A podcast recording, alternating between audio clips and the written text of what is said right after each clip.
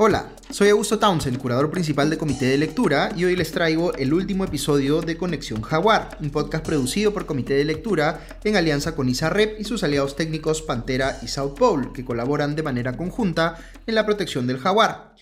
En este podcast les hemos ido explicando por qué es tan importante la conservación del jaguar y de su hábitat natural, y cómo se gestionan algunos de los proyectos que buscan proteger los bosques y sus ecosistemas.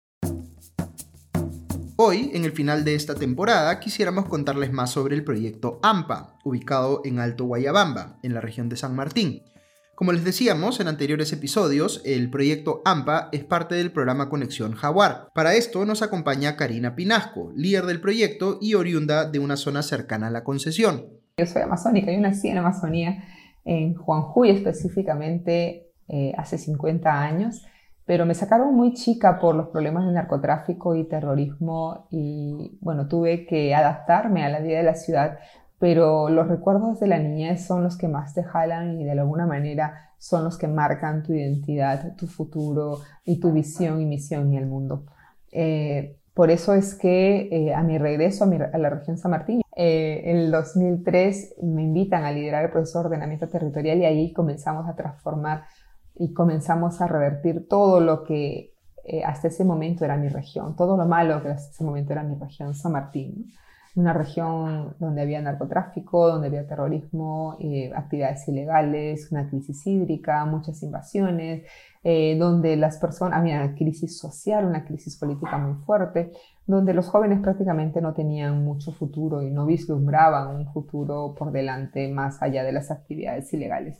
AMPA nace en el proceso de zonificación ecológica y económica. AMPA es una asociación sin fines de lucro denominada Amazónico por la Amazonía, que es coherente y consecuente con la conservación de bosques, eh, con la conservación de la biodiversidad y el desarrollo territorial sostenible de las comunidades de la Amazonia andina.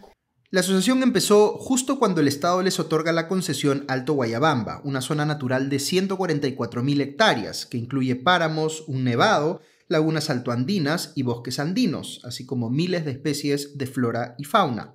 En episodios anteriores les contábamos ya sobre la importancia de conservar los bosques y sobre cómo son estos los que atrapan el carbono y lo convierten en oxígeno. No por nada a la Amazonía le llaman el pulmón del mundo, nombre que hace referencia a su papel fundamental en la reducción de gases de efecto invernadero. A pesar de eso, la deforestación sigue siendo un problema grave, como explica Karina. Tenemos el privilegio de ser un país de bosques, un país amazónico, y nuestras decisiones económicas, sociales y políticas están atentando permanentemente sobre nuestro gran patrimonio. No somos capaces todavía de contemplarlo en su real magnitud, ni mucho menos dimensionarlo. Si nos damos el lujo, a pesar de la pandemia, de seguir deforestando, hasta el 2019 teníamos un promedio de 145 mil hectáreas que se deforestaba por año y el 2020 sobrepasamos las 200 mil hectáreas y efectuadas principalmente por actividades ilegales. No hay duda de que debemos conservar los bosques por el bien del planeta y de todos los seres que habitamos en él. El reto, más bien, es determinar cómo conservarlos construyendo nuevos modelos de desarrollo que le den valor a los bosques y los hagan el eje de la economía local de manera sostenible mientras la agricultura o la minería ilegal, actividades que contribuyen a la deforestación del bosque, sean las únicas formas de subsistencia de la población, lamentablemente es difícil vislumbrar un futuro cercano en el que no se pierdan cada año más hectáreas a causa de estas actividades. Como un ejemplo de alternativas viables, Karina nos cuenta sobre otras actividades económicas que están impulsando a través del programa Conexión Jaguar. Tenemos ahí la producción de miel de abeja, tenemos en dos tipos de ecosistemas, la miel de abeja que sale de los bosques montanos y la miel de abeja eh, que sale de las comunidades andinas. ¿no?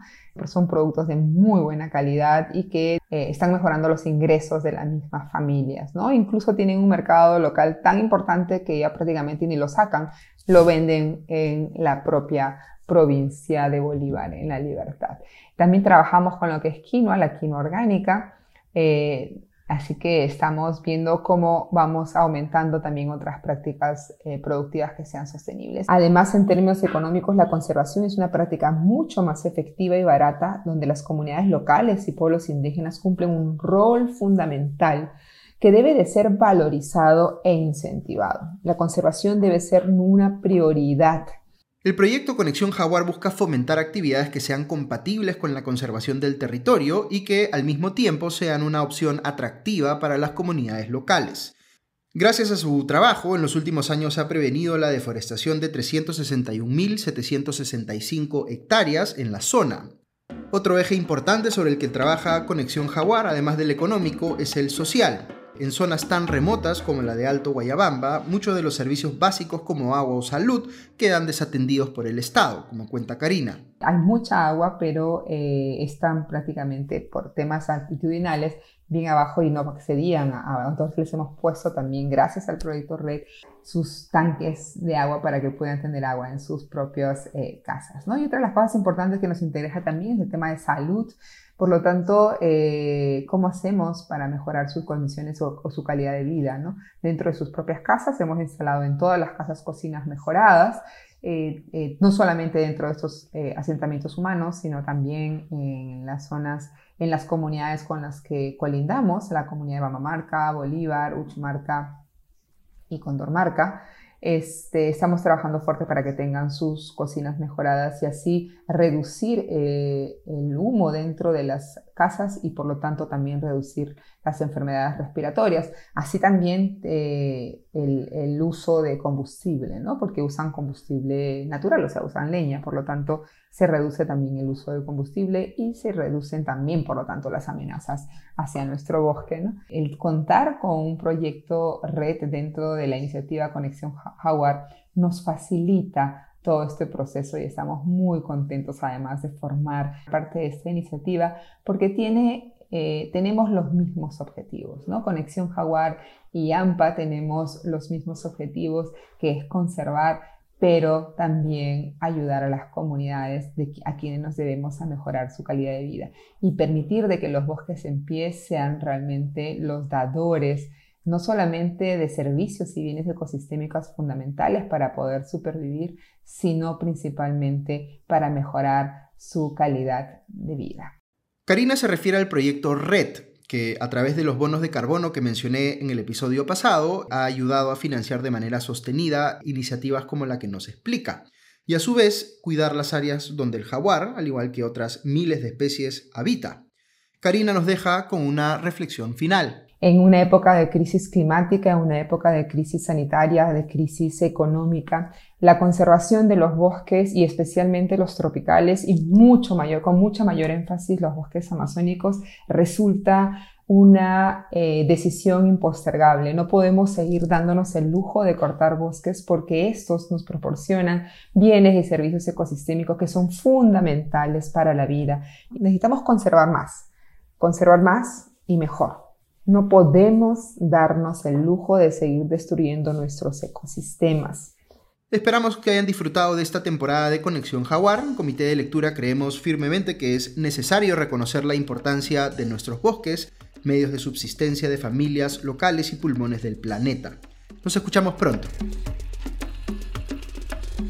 Este podcast fue producido y editado por Vania García y Daniela Meneses del equipo de Comité de Lectura en alianza con ISAREP y sus aliados técnicos Pantera y Southpole. Si estás interesado en nuestro contenido, te invitamos a suscribirte a Comité de Lectura en nuestra página web comitedelectura.p/planes. Gracias por escuchar.